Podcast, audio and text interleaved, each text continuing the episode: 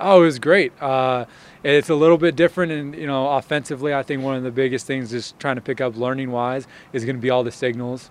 Um, you know, we, run the offense out of a no huddle, uh, which is different than what we did in, in Calgary or Ottawa or Toronto. Um, so just learning all how the no huddle process works uh, for us here is going to be a little bit of a learning curve. But at the end of the day, you know, a lot of the concepts and the pictures you put on paper about how the plays look is very similar around the league. You know, there's there's only so many different routes you can run and concepts you can do in the CFL and the stuff that works.